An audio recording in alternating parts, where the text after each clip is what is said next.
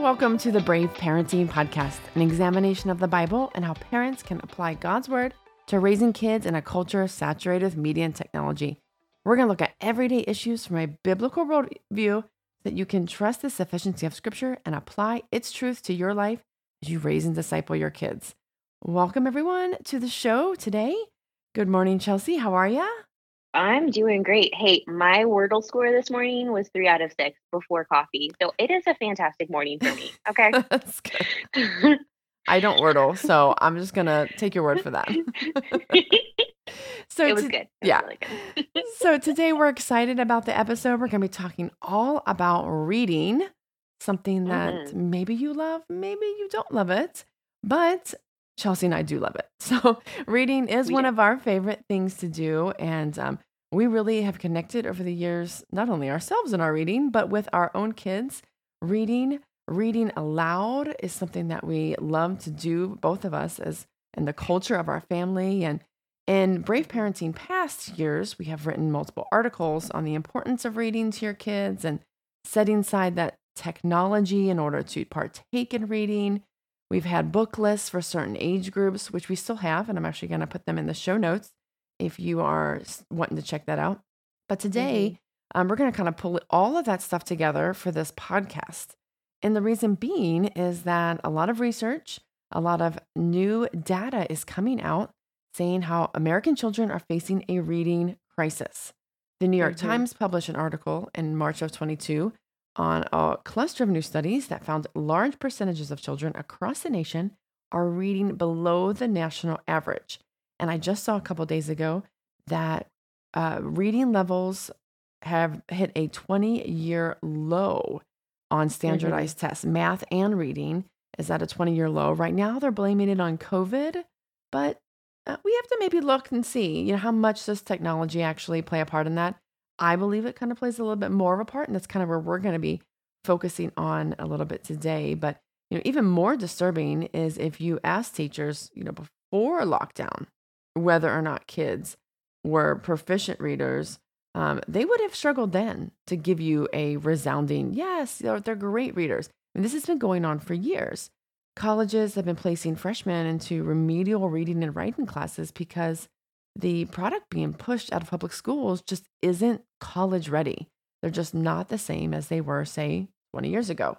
Of course, like I said, we've had this sort of in the back pocket of our brave parenting um, mission for a long time because we know that one of the opposites of using technology for entertainment is reading. Mm-hmm. For, for us personally, I know both of us have had this for movies that have books to go along with it when our kids were young, we always would say, got to read the books first, especially Harry Potter. That was how I connected mm-hmm. with all my kids is I would read them all of the Harry Potter books until they were able to read them themselves just so then they could watch the movie and have a much better context of it. Mm-hmm. Mm-hmm. And what did they always say? Like oh, when the, you ask them at the, the, end, the book is was better. The, the, the book, book, is better than the better. movie. Absolutely, absolutely, absolutely. yeah. and you're like, yes, affirming my parenting choices. Yes. Yes. yeah. And I couldn't, let's just be real, I couldn't get all of my kids to do this. I have seven, and as everybody knows, they're all adopted and they were adopted at different ages. And so some of them, you know, if you lose out on those early years of reading, so some of my yeah. older kids, they just did not pick up on reading a love for that and did not yeah. even love to be read to. Um, and some of them just don't like fantasy. they didn't even yeah. want to watch the Harry Potter movies or any other yeah. Lord of the Rings or Chronicles of Narnia or any other type of of movie like that. Mm-hmm, mm-hmm. Well, I'm super excited about this episode. It it probably will be one of my favorites because yeah, like you said, we both love reading so much. But uh, before we totally kick it off, what are you reading right now, Kelly? Oh. What are you oh. in, doing in the Bible? Do you have any fun reads going on? What well, yeah. So currently, um, I'm reading a lot on the Psalms for my master's level class. The class I'm in right now is Wisdom and Worship Literature. So we are reading 40 Psalms this week and then 40 Psalms next week and so on. And so I'm really deep into the Psalms. Um, the book wow. that I'm reading is called Awake, O Harp, um, and Old Testament Wisdom Literature. Those are my two assigned books for this class. Uh, so I'm Mhm. currently in that for my schoolwork. Um, I'm doing a deep dive into Romans right now. Um, I mentor a high school girl. And so we've been Mhm. studying Romans for a year. So we're into Romans 8 right now, which is just one of the most beautiful chapters in all of scripture. And so that's kind of that. And then I, I did finish a book. I'm not, I don't have anything else really recreationally reading, but I did read a um, Karen Kingsbury book, well, an audiobook, I'll be honest. My recreation reading is all through audio because it's usually when I'm driving. Um, Mhm. I read just a fun uh, Karen Kingsbury book, Christian fiction, whatever, easy, Mhm. breezy while you're Mhm. driving. Mhm. What about you, Chelsea? Um, so I've got I'm right now in the Bible. I'm in Second Corinthians. I think I've been there for about uh, five or six months, but I'm I'm really enjoying it. I love that Um, book. Yeah. I I do too. I think one of John MacArthur's sermons when I was when I start studying a Bible or a book of the Bible, I end up, you know, part of my study is watching sermons on it, just so you know I get a, a better understanding of it. But I love John MacArthur. He's like all roads lead to Second Corinthians four six. I was like, yeah, I kind of feel like they do. Yeah. Second Corinthians Um, 4 is my absolute just go to. It is yeah. everybody Yeah. who knows me nudges me, you know, my family will nudge me in church if they mention Second Corinthians 4. It is hands down Yeah. my favorite chapter in the entire Bible. Yeah, absolutely it's it's incredible um and it's you know it's really it's bringing me a ton of comfort right now um uh two years of counseling ministry um, under covid was kind of brutal among some other things and you know this is like paul's like it's kind of like a cross section um you know like if you think of it in a science term to he like we get to see like the deep down heart of who he really is it's very personal um very it kind of really just exposes the the love that he has um, for this group of people and it's just it's a really good reminder that ministry is both brutal and beautiful all at the Mm. same time Amen to that. um, yeah um it's just yeah there's full there's pain there's sorrow but man there is a glory that surpasses these light and momentary afflictions and i have just got to repeat that almost daily but uh I also found a J.I. Packer book called um, um, Weakness is the Way. And um, I think if I remember when I ordered it off of Crossway a few weeks ago, I think it, it actually relates to Second Corinthians. So that's why I kind of picked that one up and I'm enjoying it. But I'm also reading for fun um, Agatha Christie's Death on the Nile. My oldest and I are really struggling right now to find content appropriate material. I know that there's just like, uh, you know, books are an art form. And so art has always been a way to, um, a means of like propaganda for whatever kind of like agenda is being pushed. And yeah, I see it in a lot of the new stuff that's coming out for kids. A lot of the just sexually inappropriate Mhm. um, Sure. agenda coming out in kids' books. Yeah. So yeah, we're just super duper extra cautious, but um, you know, we kind of are excited actually to be moving into maybe some of the more classics. That's so awesome. I'm not well, I don't know if you would call Agatha Christie classic, but yeah, it's fun. She just read and then there were none. And I I actually haven't finished that because it's just too scary for me. But she's like, This is amazing. And I'm like, Well I There's something about the teenage brain that loves to be scared. Yeah. That is not yeah, the 40 year old brain.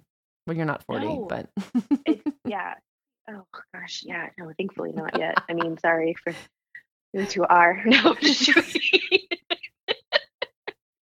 The adult brain, we'll just call it that. Oh. I know, I know. But um, so with my kids for fun, um, I'm reading. We're gonna do the Hounds of Baskerville as a literature study, and then for just like our fun read aloud, we have this really fun um, mystery. It's like a whodunit mystery called Greenglass House, and uh, there's a nice little twist at the end that none of us saw coming, and we were all kind of pleasantly surprised. And so we actually we're on book two now because we like it so much. That's But awesome. That's what we've done. I've That's always awesome. got tons of books going on at one time. Yeah. Yeah. I, I've always loved that. You've been so, so good at doing that. Such an encouragement to me, uh, just the read aloud and the sharing books together with the kids. Having older, like teens with jobs and driver's license now, that obviously does not happen at my house anymore. Um, I still will Mhm. buy book series for my kids anytime they ask, because that's Mhm. like one thing I will absolutely spend money on is books. Um, but yeah, but I love that you are still reading aloud. That's so fantastic. Do it until you absolutely cannot. And even when they're later teenagers and they still want it, man, do it. so, all right, all right. So let's get back to this. So we've got three major points that we would like to touch on in today's episode. The first is the cost of literacy. In many ways, mm-hmm. the low comprehension skills financially cost, you know, Americans every year. And and there's also this kind of unmeasured cost of losing critical thinking skills that we normally gain through literacy. So we have first the cost of literacy. Second, we're going to be talking about where books and technology sort of meet at the crossroads. Why some are choosing technology over books. And third, mm. the impact of low literacy and our ability to read what we would say is the most important words you're ever going to read, which is scripture in the Bible. Mm-hmm. So, so right now, we're living in this sort of paradox, and the access to media and information has so greatly increased thanks to our personal devices. But just because we have access to so much information, we're not reading. We're not reading to understand. We're not reading to learn nearly as much. And our ability to comprehend and apply the written word is getting harder and harder for young people. And this is where I think our first, you know, point comes in of the cost. You know, the American Journal of Public Health Low literacy is said to be connected with over $230 billion a year in healthcare costs because wow. almost half of Americans can't read well enough to understand basic information, even health information, thus incurring wow. higher costs, right? So, I mean, as a pharmacist, I work in a, a, you know, public, you know, retail pharmacy, so I see all of society. And this is absolutely true, right? I have lots of people who cannot read and understand their medical conditions uh, can't understand the medication that they're taking, have no idea how to research information on that. Although sometimes those people who can, that actually can get you in just as much trouble because Google will, you know, tell you you're dying, I'm sure. Um, you know, half the time you search something. right. When I, when, sorry, you said Google when I taught Bible study, we would always say, never Google theological terms or medical terms. yes. Yeah, yeah, yeah. yeah. And, and we true. we have a doctor friend who would definitely agree with that as well um, mm-hmm. in our friend group. Um, but the reality is, is a lot of people just want to be spoon fed information now. And that would include healthcare. No one really yeah. wants to take like an active, educate myself type of role because that takes work. And so that's where we're mm-hmm. losing we're just saying, ah, don't need to critically think. I'm just going to let, you know, Google spoon feed me, or I'm going to let, you know, the news headlines spoon feed me. Um, and so that's, that's a real problem, right? So many of our young people, and I'm going to include us. I admitted that I'm, you know, this is my birthday month. We're going to hit 44 soon. But. I'm going to call myself young. We, like I said, we just all want these, Rick, these quick, easy answers and you know right. what used to be like cliff notes right but now it's like we're getting the social media version of cliff notes. We want the meme. We want mm-hmm. just the funny easy you know get this information so quick that i can just move on to the next thing. In 2019 the pew research center found that over half of americans either get their news sometimes or often from social media. And facebook is the most popular media site where american adults get their news.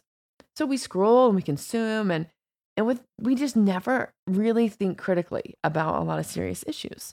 Or maybe we are mm-hmm. thinking, but it tends to be like a just a more irrational, judgmental, immediate reaction. It's not a, yeah. a deep thinking. And so that inability to really objectively analyze and evaluate an issue, that's where the problem is. That's where we're just um, forming quick judgment based on emotions instead of yeah. evaluating it and actually looking at what truth is in that. So we may be reading quick headlines, but again, we're not reading enough to get the full truth of all that information. Is what I'm reading fake news? Is it, you know, just um, hyperbole, just so that it, you know, mm-hmm. can, you know, mm-hmm. grasp my attention? Um, and so right now, the church is facing major issues with from all these news headlines that you can take in mm-hmm. on LGBTQ, abortion, social justice, and we really do have to be able to to read, comprehend, and think critically about these issues. What do you think, Chelsea? Oh, oh like a hundred percent, absolutely. I, you know, when you were saying like you're like, well, I'm going to include myself too. It kind of it took me back to the um lockdown days when I was having to order groceries and oh my gosh, this is so awful. I um I did not read what I was purchasing and um I thought I was ordering ketchup and I did order ketchup. I ordered four pounds of ketchup. Um because I just was like, oh, that's what I want. The picture matches what I want. I didn't actually read mm. how many ounces were in the bottle. That's funny. Yeah. Like, my kids could barely pick up this ketchup bottle when we would eat dinner, sorry. But no, I I couldn't agree more. And you've made so many great points in this first first section, so I really want to try and keep us on point. Um but obviously my first thoughts go to scripture and mm-hmm. I really cannot help but think of the first 7 chapters of Proverbs. Um he says, I mean, listen to this. This is Solomon. He's writing to his son under the inspiration of the Holy Spirit. This is Proverbs 2, verses 1 through 12. He says, My son, if you accept my words and store up my commands within you, turning your ear to wisdom, wisdom and applying your heart to understanding, indeed, if you call out for insight and cry aloud for understanding, and if you look for it as for silver and search for it as for hidden treasure, then you will understand the fear of the Lord and find the knowledge of God. For The Lord gives wisdom. From his mouth come knowledge and understanding. He holds success in store for the upright. He is a shield to those who walk, whose walk is blameless, for he guards the course of the just and protects the way of his faithful ones. Then you will understand what is right and just and fair, every good path. For wisdom will enter your heart, and knowledge will be pleasant to your soul. Discretion will protect you, and understanding will guard you. Wisdom will save you from the wicked men, from the men whose words are perverse.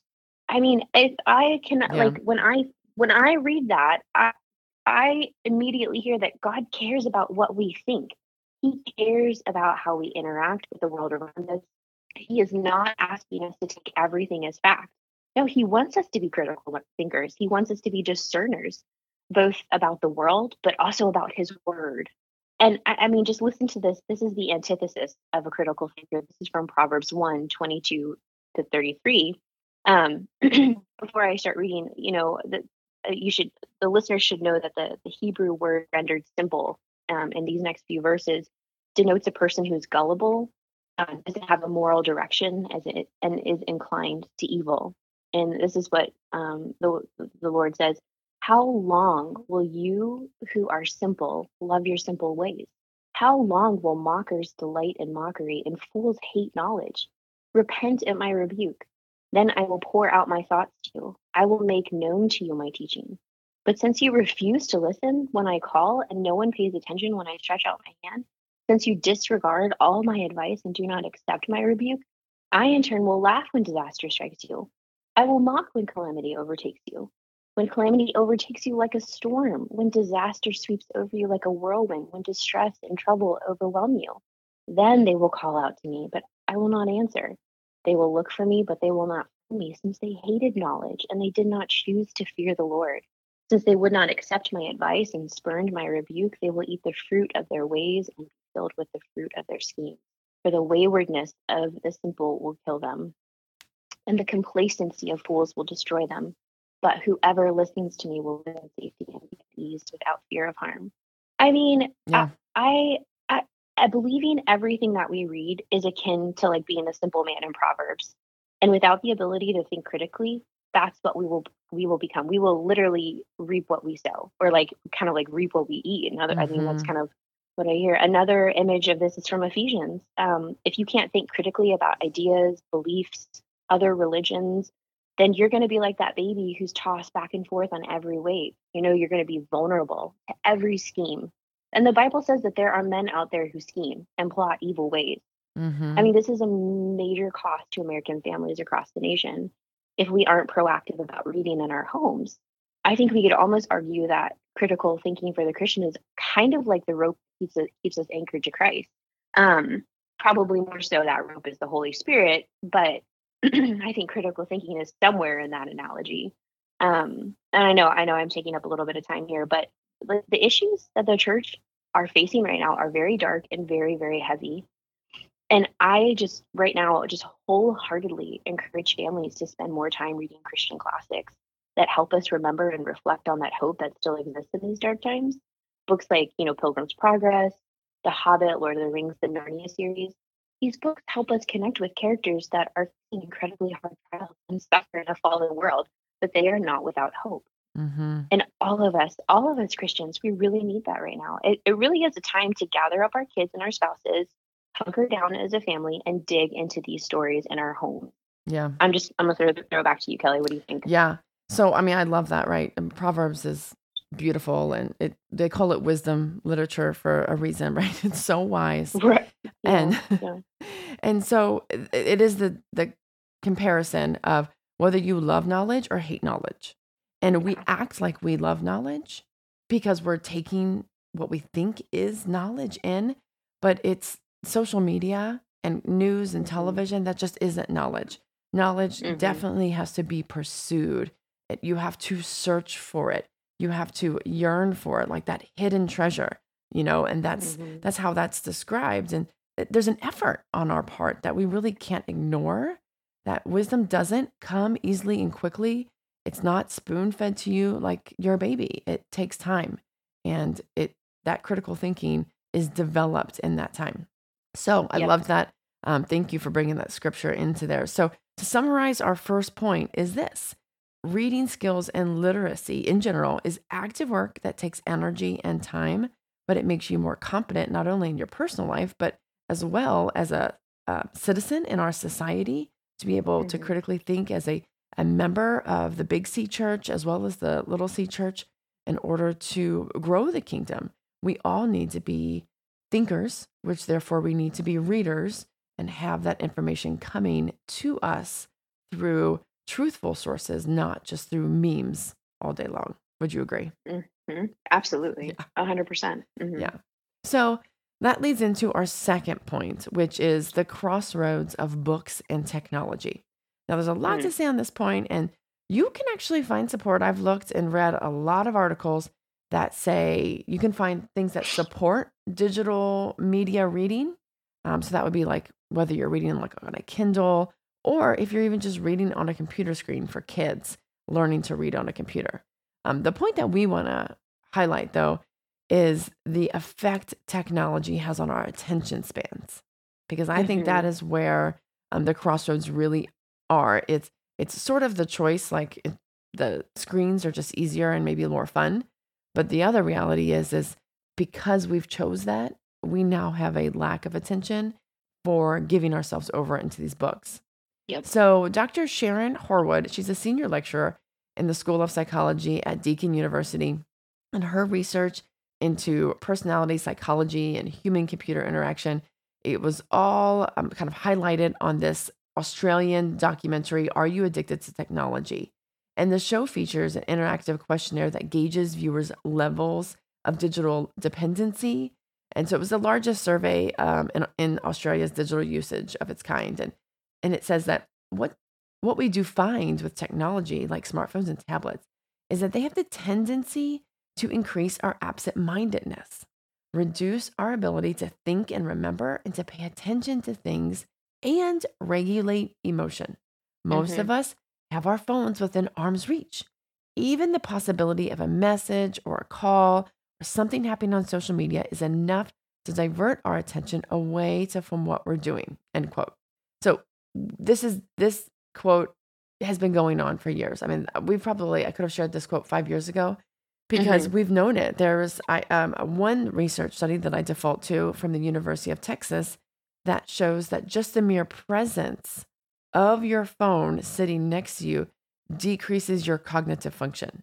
Just Mhm. being able to see it like on your desk or wherever you're at in, in your station at the kitchen table, whatever you're doing, just seeing it. So if you think about kids having a, a phone out or some sort of tablet out, that can decrease just your cognitive function because you're always thinking, is it going to light up? Am I going to get something? So Mhm. so Mhm. that alone, right? When she says in that quote, it increases our absent mindedness. How many times have we been meant to be doing something and you totally get distracted by your phone and then you don't remember what you were doing?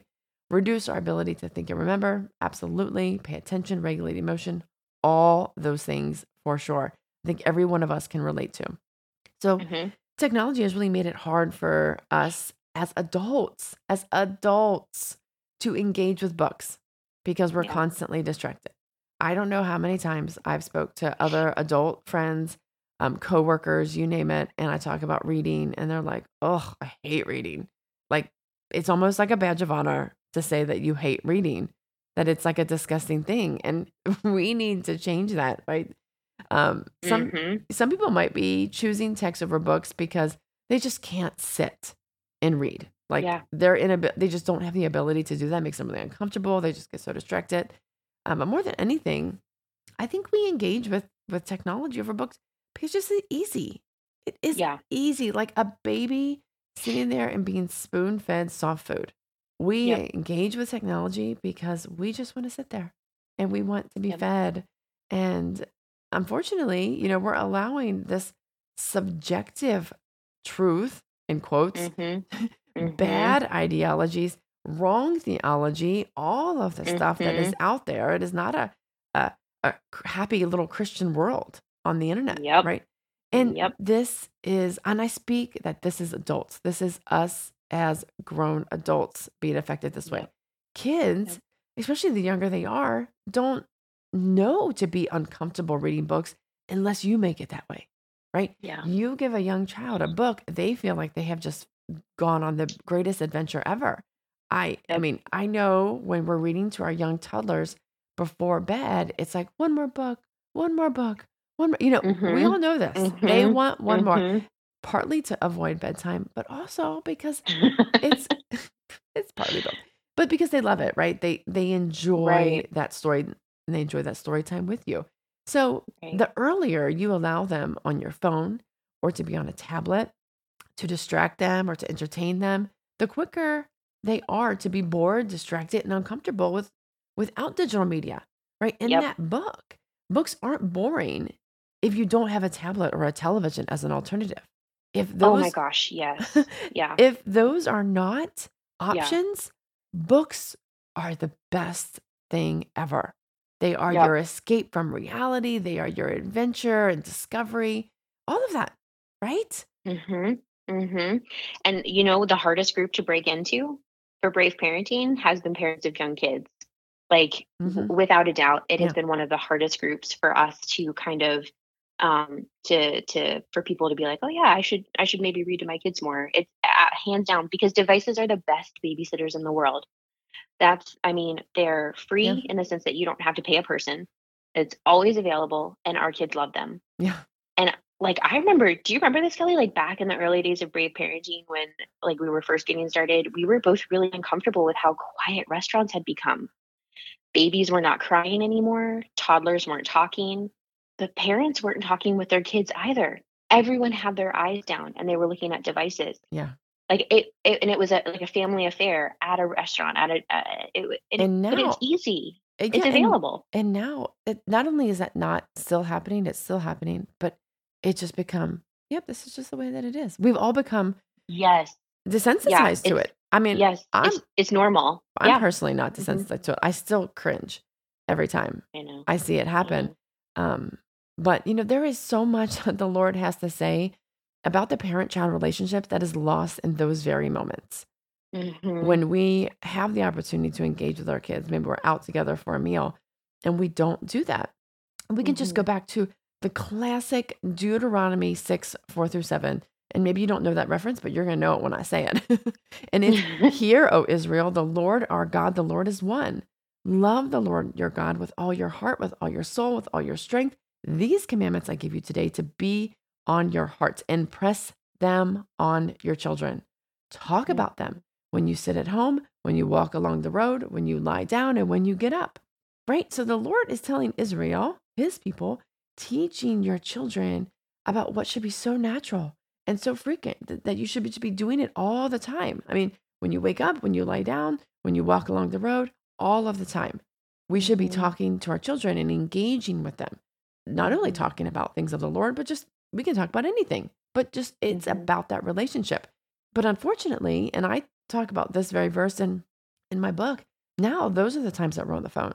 Now Yeah. this is when we're, we're when we're walk, walking along the road, we're on the phone. When we wake up, we look at our phone. When we go to bed, we like we look at our phone. You know, and so this Mhm. this is what becomes is the complete Mhm. opposite of engagement. Now it's this is when I look at my screens. And Mhm. you know, in the the title of this, you know, that's given, um, it's not written in actual original Hebrew scripture, but we've titled it in in the Bible of love the Lord your God. That's the title of this chapter in Deuteronomy, and it's our first commandment.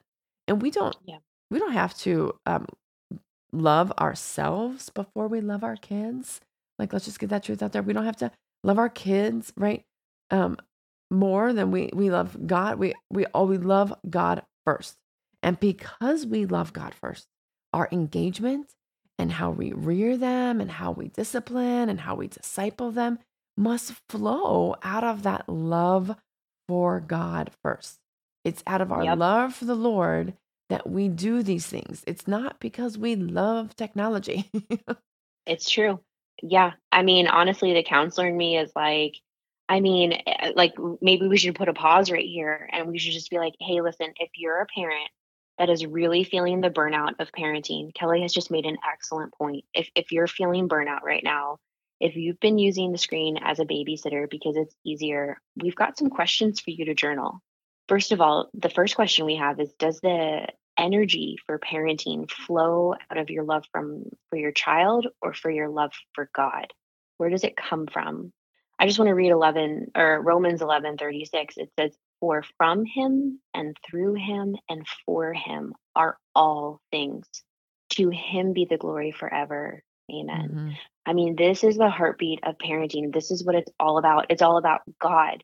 When our hearts are ordered correctly, Him first, them second, us third, we are less inclined to give into screens because when that burnout hits an ordered heart, it like when burnout hits in an ordered heart, the first thought is, what can I do right now that will bring him glory? It will not be, what can I do to make myself feel better? Mm. It That's a beautiful point. Yeah. Yeah. So to mm-hmm. to re mm-hmm. uh, give that question, and I'm going to put that in the show notes as well. Is does the energy for parenting that you have does it flow out of mm-hmm. love for your child or flow out of your love for God? Yep. And you think, how does this relate to reading? It's because we have to fight our flesh to give yep. over the to the easiness of technology and yep. do what we know is right, and that is reading, is literacy, to teach them to be able to be learners for life. And that means yeah. that they have to be able to read. And yeah. so, you know, the brave and hard thing to do right now in our culture is to raise less screen raised kids, right? Mm-hmm. Right now, kids are being raised on screens. Am I am I right? Mm-hmm. right? As a hundred percent. Yeah. Mm-hmm. So I think mm-hmm. you know I think of this when and when we were preparing this, I thought you know everybody wants this farm raised produce, right? They want their chicken and their eggs and their vegetables and all this stuff like organic. Mm-hmm. we want this organic raised because it, um, you know, the manufacturing, like chemical produced, all this, it lacks authenticity and flavor and can cause a host of issues, right, due to its its inorganic nature. Well, can I just suggest that screen raised kids are similar in that yep. way? It, it's essentially we're producing this cookie cutter child who has mm. no attention span, thrives mm-hmm. on being spoon fed entertainment and information, preach, mm-hmm. lacks perseverance and creativity, and mm-hmm. cannot handle boredom. Y'all, we need a Hammond. That's what we need right. That is so nice. You might have to say it twice. we are, right? I mean, they're all yes. the same. All these kids are the same. If you talk to a teacher of elementary school kids, it it's they all are just mold it into this screen raised kid. Mm-hmm. And we mm-hmm. need screen less kids. And I'm not saying like screen less, like no screens at all. I just mean screen less, L E S S. We need less screens in our kids' life, meaning less often, right? Homes that use screens less often produce kids who seek out hands on learning by exploring and asking questions and reading, Kids who's, who are on screens less pursue creativity and problem solving and child appropriate adventure. These kids who are on screens less have longer attention spans and the ability to think critically. Mm, mm, mm. If y'all didn't know it, I was amening everything, like all of it. If y'all didn't know that I was passionate about what Kelly was just saying there. Um, I but for real though, I the reason I am is because I know this because we've been a screen less family and it has been hard. I mean, like when they were little, it was a, it was easier because my husband and I had already pre-committed to this idea of less TV. Do you remember like when oh, yeah. uh, back in the day it was like, well, how much how much TV do they watch? Like you were asked that question at the pediatrician's office. Television. Because, yeah. Because they knew they knew that kids that were raised on TV, you know, they they, they didn't they didn't hit all of those goals, those target Mhm. goals um, for development, uh, like the kids who didn't watch TV. So we had already pre-committed to this idea, and it just kind of spilled over into screens as well. We had a ton of books, a ton of games. We encouraged a lot of free play. I actually have a picture of my kids. It's so funny. Um, I they were in the backyard one day and they were just like, "Oh, we're so bored. We want to come inside." And I was like, "Nope." And I locked the back door and like they're all at the back door like with their faces pressed against it and you know, we have those memories when we were kids, like when our parents would kick us out of the house, right? Yes. Um, and I was like, well, I think they got something right about that. Um, but yeah, we just, but this is what we're having to do as like get older is we we engage more and more with their peers because they're doing youth group, they're out in the world more, and that temptation to look and do the same as others is there without a doubt. It is there, and it is there in a new way that my husband and I are still trying to figure To out. To be on screens more. You're talking about. Yes. Yeah. Yeah. And I mean, like for my girls, all their friends that they would like to connect with are on screens. And for my son, it's all about video games. Mhm. And I, but I mean, like generally, we've been trying to live out the social at 16 movement that Brave Parenting created a long time ago. And I won't say like unfortunately, it was it's kind of like unbeknownst to us, but our oldest, who's 13, is actually able to get a job and it's going to take her out of the home. She's going to ref soccer games. She's super excited about it. But I mean, we talked about it, my husband and I, and we're like, okay, maybe she does need a device for safety, right? And only for safety, literally nothing else. But we, as parents, absolutely, Kelly, we have fought. We have fought with our flesh. We will, we fight with our flesh right now. And uh, the honest Mhm. truth is, we will continue to fight with our flesh over the use of screens because there are so many times when I was exhausted and I just wanted some quiet time and I thought, you know, like maybe I could give them a screen. But if I'm if I'm being totally honest, when I chose to read a book instead, I even when I was exhausted, when I chose to pull out that family read aloud instead of the screen, it it was revitalizing. It Mhm. was it was incredible and I didn't feel guilty afterwards. I still got the downtime that I needed. I still got to sit. I had all my kids snuggle up with me. Um it was fantastic. But even today, right? Technology is about ease. It would be easier to let them have the technology and let the technology be the mode that they kind of like connect with their friends with. Um, but my husband and I have not seen our kids come to a place where technology could be a resource instead of a crutch. Mhm.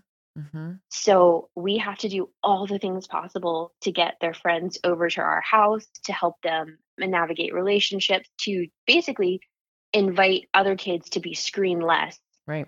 as well. Do you know what I mean? Like Right. it's hard. It is so hard. And I believe that the heart of our, us as parents, we want to be screen less. We just convince ourselves that we just can't. Like this is just not how the world is, and everybody, you know, just we just can't do it. But I Yeah. really think that when you find other families who are doing it, and or maybe just doing it but aren't doing it very well, but they want to do it more, and they find you, and you're like, yes, we're, we're you know, we screen less Yes. and Yeah. then they just feel empowered to do it as well and because i think ultimately all of us want to give our kids the sort of childhood that we had where we played Yeah. outside even if you didn't read i i personally did not read as a child at all like i think my Mhm. very first novel that i have a recollection of reading was in college but that's the, Mhm. that was a great reward for me now um getting into it but even if they, you don't read tons, just being off the screen still has tons of other benefits if you're doing Oh, other creative things. So let's let's talk about that. Right? Let's brainstorm some ideas um, for Mhm. parents of young kids of what they can do other than screen time. Oh, I love this. Yes, absolutely. I would say first plan and prepare. I mean, if you go into this cold turkey without screens, like with no screen or screen less, without a plan, oh, it, it's by far it, it's not going to go well. Um, I what I did is I got a weekly calendar and I would plan out our activities.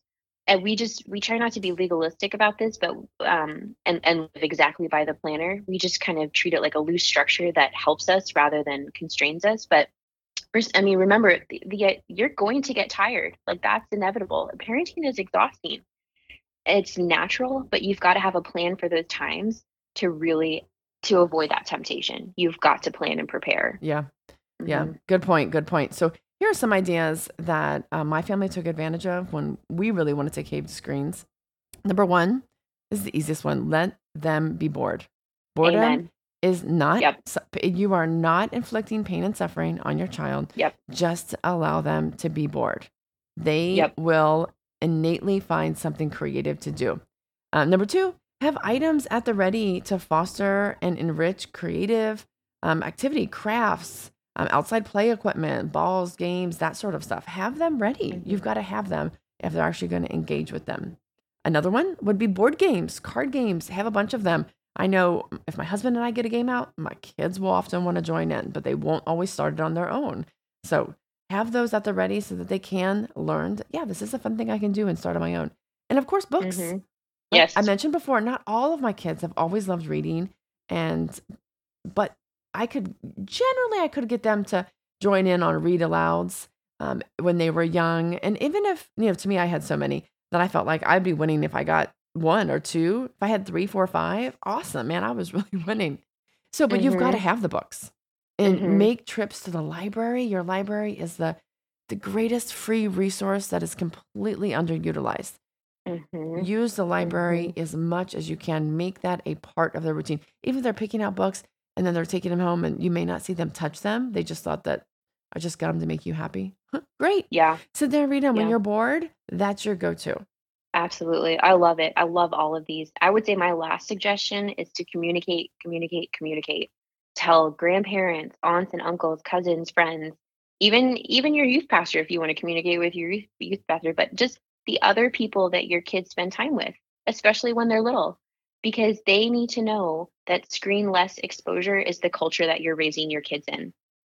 Um, mm-hmm. everyone, you know, I think we're going to put it in our show notes because we're going to include our read aloud lists. We're going to include like these suggestions, like all of this is going to be made available to you to just to just remind you like mm-hmm. this is possible it is a hundred percent possible to do but it really takes us into our third point what's going to happen if we don't if we if we, we keep doing what we're doing and if we don't make changes how is a low literacy rate and subsequent impaired critical thinking skills how are they going to impact our children's ability to engage with the bible? I mean right. we really need to think about this. Yeah we do. We need to be sober minded about this as the bible says. I mean and that means we need to think deeply and um, honestly about the reality of what this can be. We can't just say, oh, this is the world is, everything's gonna be fine. We'll just take one day at a time. But no, we really need to think about the reality of what this means. Arguably, the Bible is the most important word any of us will ever read. As Christians, mm-hmm. discipling kids to also to know the Lord, to love the Lord, to walk with the Lord. And so the answer is twofold. You know, without a doubt, there's going to be some struggle. It could just be a mere act of sitting down and reading the Bible is a struggle because our attention spans have been altered. Um, but it could be a struggle because the normal mode of consuming reading material has been in short snippets and funny memes and you know all with a ton of graphics.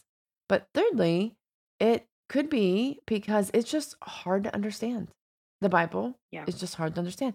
This is why read aloud and creating a culture of reading in our homes is so important you know, when our kids mm-hmm. can take those first baby steps of stewarding their own faith, we want to make sure that we have them equipped as best as we possibly can.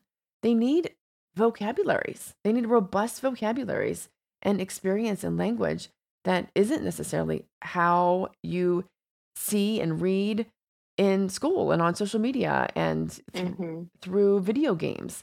That sort of language that you see is not the same. It's in the Bible, but they need experience in that. And that's where books can really come in. Yeah. Um, knowing how to approach a piece of literature objectively. Now, that's where reading, again, comes in when they're young, because you can say, this is in the genre of fiction, or this is yeah. fantasy. You know, when there's witches in the lion, the witch in the wardrobe, and you're like, you know, this is a great book, but there's a witch in there.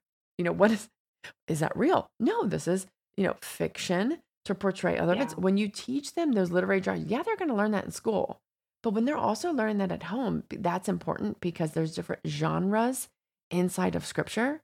You know, there's yeah. wisdom literature, there's narrative literature, there's mm-hmm. prophecy, right? There's all these mm-hmm. different genres, and it matters how we read that. You may think, oh, this Mhm. is way, you know, Bible class. Yes, yes. But we, Mhm. this is so important uh, Yep. because you have to know what you're reading in scripture and to who it was addressed to in order to understand.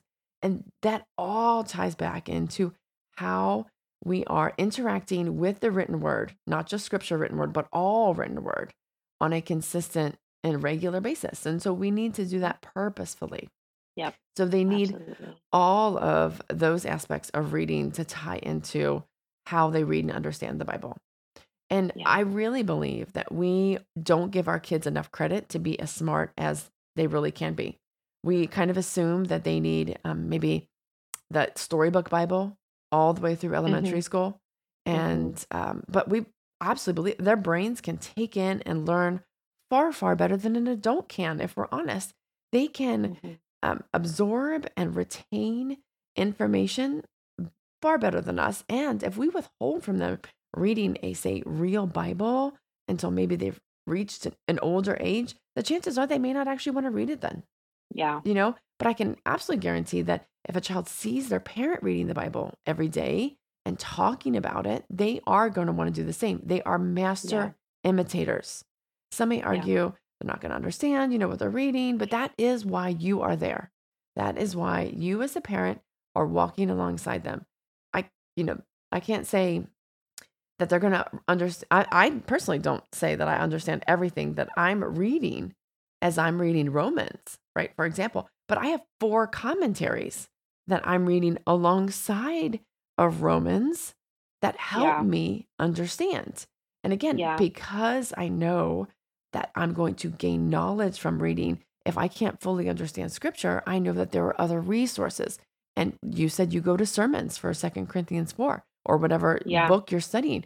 That is another great resource. Where do you think those pastors are getting the information to present? Yeah. They too are digging into more reading. That's where we get the knowledge from. Yeah. I love how you talked about like robust vocabularies, experience, and like antiquated language, understanding context, author's intent, you know, objective literature. I appreciate because those are all tools for understanding what you're reading. And the, and like yeah, you just said like yeah, sometimes reading Romans is hard, but you have the tools, right, to kind of like unpack it and kind of figure out what you're reading. And um, I pulled a quote from A.W. Pink. Um, it's from Interpretations of the Scripture, and I just love this. Listen to what he says God does not ask for blind credence from us, an intelligent faith, and for three things that are dispensable that his word should be read or heard, understood, and personally appropriated. None other than Christ himself gave the exhortation Whosoever readeth, let him understand. The Mhm. mind must be exercised upon what is read. I, I like, I, it does not just sum up exactly what we've been talking about. Yeah. Exercise the mind. There is a desperate need for our kids to know how to read well so that those skills will translate into the most important daily discipline of their life reading the Bible. And uh, just to kind of take all of the pressure off of us and to kind of balance it out, we really have to understand, uh, dig in, and believe in the doctrine of illumination. This means that the Spirit who dwells in us helps us to understand because our minds, even though we are regenerated, still struggle to understand. We are living in a in a fallen world. Our minds are part of Mhm. that fall. And when we approach our time in the word, we will approach it, or we should approach it like the psalmist in 119, who says, Open my eyes that I may see wonderful things in your law. It's a posture of humility as we approach his word, because the truth is we need his help. Mhm. Uh, this is another quote. This is from John MacArthur. He says, Through the illumination of the word, the Holy Spirit enables believers to discern divine truth, spiritual realities that are unco- that the unconverted are unable to truly comprehend. yeah. Like there, there is there's a necessity for the Holy Spirit, but there's also a necessity for us to actively be engaged in exercising the mind. Right. Absolutely. And that's a, just the sober and reality um, is that it's possible to be so familiar with the Bible and still fail to understand it. Yeah, You know, we can hear scriptures and feel like, oh yeah, I know that.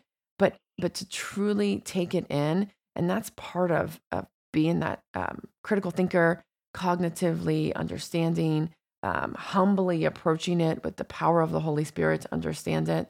You know, the religious leaders of Jesus' day, you know, they were all like technically Old Testament scholars, yet they completely yeah. missed the point of scriptures. They they missed everything that scripture said that pointed to Jesus. And, you know, as mm-hmm. Christ asked Nicodemus, you know, expo- exposing the latter's ignorance about the basic tenets of the gospel. He said, you know, are you the teachers of Israel and you don't understand these things? Right? Oh my gosh. Jesus yes. is like, I don't under, you know, you mm-hmm. teach all of these people the Bible, but you don't understand. And that is something mm-hmm. we really desperately want for us, for as believers, but we also want to do that for our children. Mm-hmm. I love that. I I mean, it's just the work of the spirit in our heart and our mind to help us understand. I mean, and there's still great, like I said, there's great effort, great work on our part, but so much of it is dependent on the spirit. And I mean, just sitting and thinking about that, like knowing that when I open my Bible up after we're done here today to have my daily time, I'm in I'm in the presence of God.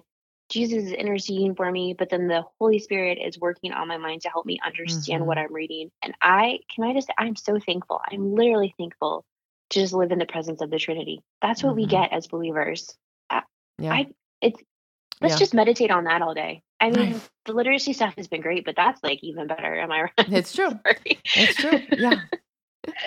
but uh, okay, so to wrap up our third point, what will this low literacy rate, impaired critical thinking skills, and more screen raised children mean for the church?